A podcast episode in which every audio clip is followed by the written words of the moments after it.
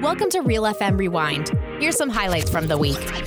As many people know, Pastor Tim Keller uh, was recently diagnosed. I think it's been a couple years now with pancreatic cancer. Pretty serious diagnosis.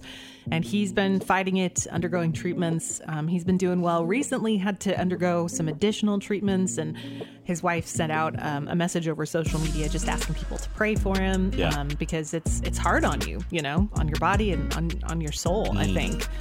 I was just reading this quote from an interview with him in 2021, which was about a year after his diagnosis. I thought, man, that's profound.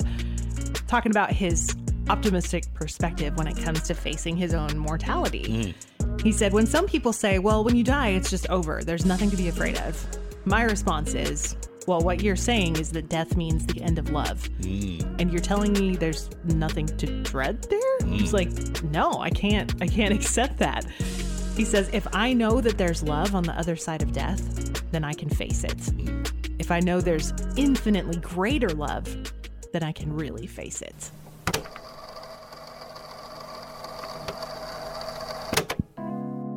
Season changes can be rather difficult. And we're in a season of change right now. Here at the Real FM studio, Isaac has got a season change, you know, going forward on his new adventures. And it's bittersweet, it's challenging, but it's also exciting because there's something new happening. Something is different. Different can be scary, but I also think it can be fun. Maybe you're going through some seasonal changes in your life. You know, people are graduating, people are getting married, having kids, new jobs. There's just a lot of life happening all around us. It can feel like a lot. I definitely feel like there's a lot happening right now in my own life, but I'm also smiling because I'm excited for all of what God has in store. I gotta tell you, I just love these literal cake decorations. Uh-huh. Like you remember the guy I told you about a couple weeks ago who drew a picture of how he wanted his cake to look. Yes! And then he gave it to the bakery, and they basically just took that picture and put it on, on top of a cake. They're like, that wasn't quite what I had in mind. Yeah. But I see, I see where you went with that. Oh my gosh. Well, today, Kara, it's a woman who is ordering a birthday cake for a friend. oh boy. And uh, of course, she's on the phone with the bakery.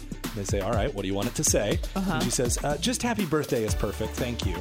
Oh boy. Want to guess what got written on the cake? Just happy Just birthday. happy is perfect. birthday Thank is perfect, comma, thank you. That's amazing. It's so be- it's a I very know. beautiful cake too. It's got Oh, like fruit on it, and whoever did this has beautiful handwriting. I mean, Yeah. it's beautiful red frosting, script font. Just happy birthday is perfect. Thank you. Oh boy.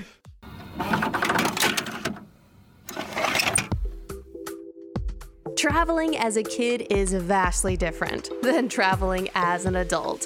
For example, when you're a kid, you don't have to think about driving or gas money or expenses on food or whatever. That was never a thought in my head on road trips. I would just look outside the window. Oh, look at the cows, or here, I'm gonna draw in this book, or ask mom and dad, are we there yet for 20 minutes or whatever. It's so carefree as a kid to go traveling and go see family and vacations. But as an adult, I've realized there's a lot more stress involved. There's a lot more factors, and I think a trip to see family is not the same as an actual vacation. I feel like just staying home these days, a staycation, feels more like a vacation at this point for me.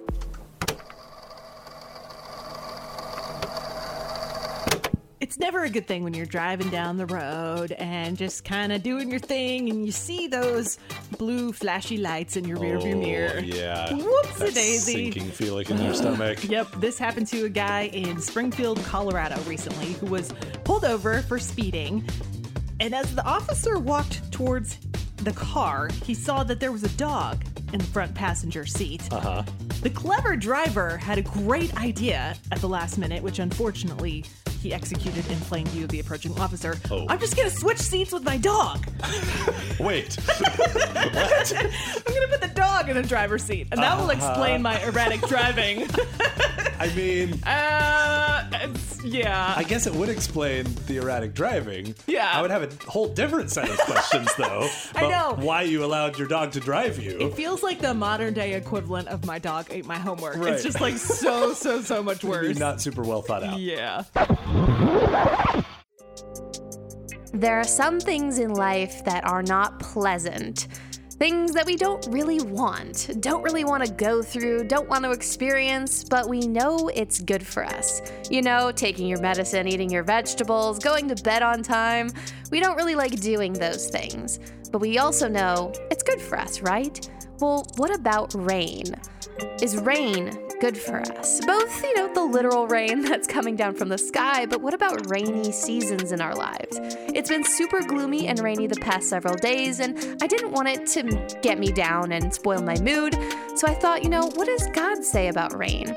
And it turns out God provides rain. God provides rain to the people who are experiencing drought and famine. You know, if you think about it, when you're depending on raising your own crops to feed you and your family, rain is pretty important and wanted and necessary.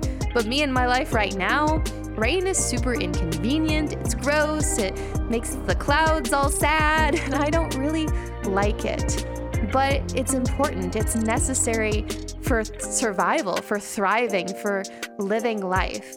I wondered if there was some deep symbolism in that. The idea that we have to go through storms in our life in order to thrive, in order for us to grow like crops who need rain. You know, the Bible uses a lot of metaphors that describe us as plants who are bearing fruit, that are growing and need rich soil, all kinds of metaphors. And it just got me thinking, you know, maybe we need to walk through those storms, those rainy days, so that we can lean on God and be stronger because of it. I don't know, just something I've been thinking about in these rainy days.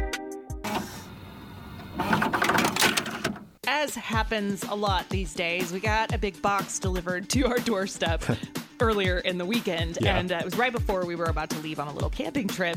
And so we unboxed the box, and it was bigger. And so I was like, "Well, I'll leave this out. Maybe Reverb will want to play with it. Uh-huh. Whatever." Reverb is my cat, by the way. Uh, and so he kind of investigated it a little bit. Was I don't know. I was like, "Well, he doesn't seem as interested as I thought, but I'll leave it there for him over the weekend, just in case you know he gets bored." So we came back from our trip, and Reverb had like bonded with the box. Oh, goodness. so like every time I turned around, I'd be like doing something else, and he'd just be sitting in the box watching me, or like he'd be crouching in the box, or he'd run from the other living room and like hop in the box Oh, and like hide and, and crouch down. And I was Okay. like, okay, wow, a lot has happened over the weekend. Developed like an emotional connection Yes. of some sort. So now I'm afraid to take it away. Yeah. You might have like withdrawals. You're now stuck with this box forever. Forever.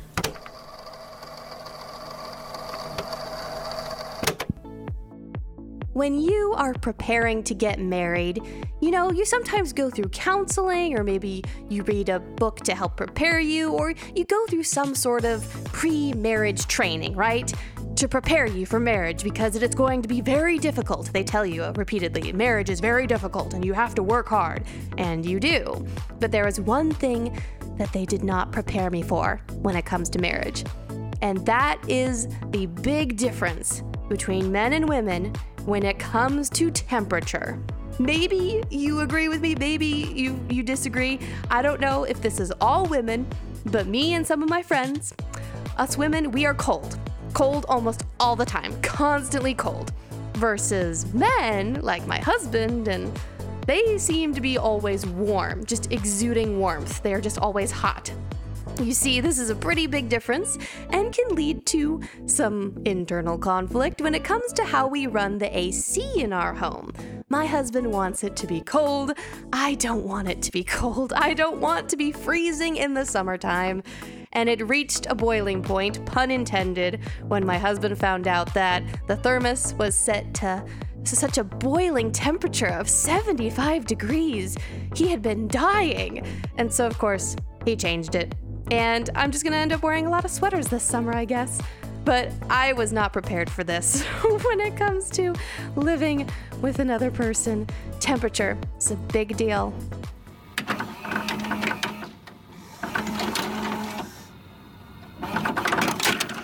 I love this. As a parent, you always want to try to relate to your kids, but sometimes it can be kind of difficult. Yeah. Because there are differences between kids and parents. Yes. That's why I love this story about a 63 year old mom who was wanting to enjoy a concert with her two daughters. Yeah? Okay, they really wanted to go see Taylor Swift. Okay. In concert. Uh-huh. And she was like, all right, I'm going to go with you guys, but if I'm going to go, I'm gonna enjoy this thing, right? I'm gonna do it. I'm gonna do it right. Uh-huh. Yeah. And I want to make sure I understand like all the lyrics to the songs, so that I can sing along, that kind of thing. Oh. Yeah. She was like, so I, I need to bring the lyrics with me, No so. I can sing along with all the music, right? Uh huh. And so her kids were like, okay, are you, you know, put it all on your phone or what? She's like, well, you know, I, I kind of need reading glasses, and it's probably not gonna be great light. I'm probably not gonna be able to read that very well. Oh, boy. So instead, she went to Staples and had them print out an 81 page double sided document No. full of every single lyric to every single Taylor Swift song. What?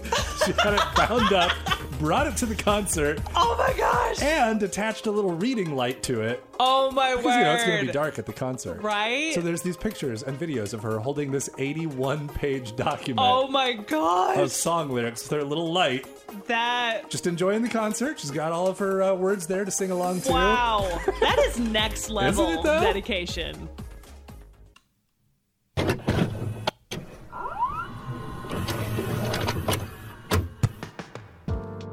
I think hobbies are great, but so many of us are so busy all the time that our hobbies die or we just don't have time for our hobbies. And I think that can be really sad. I was really sad to watch a lot of my hobbies die as I was in college and working at the same time.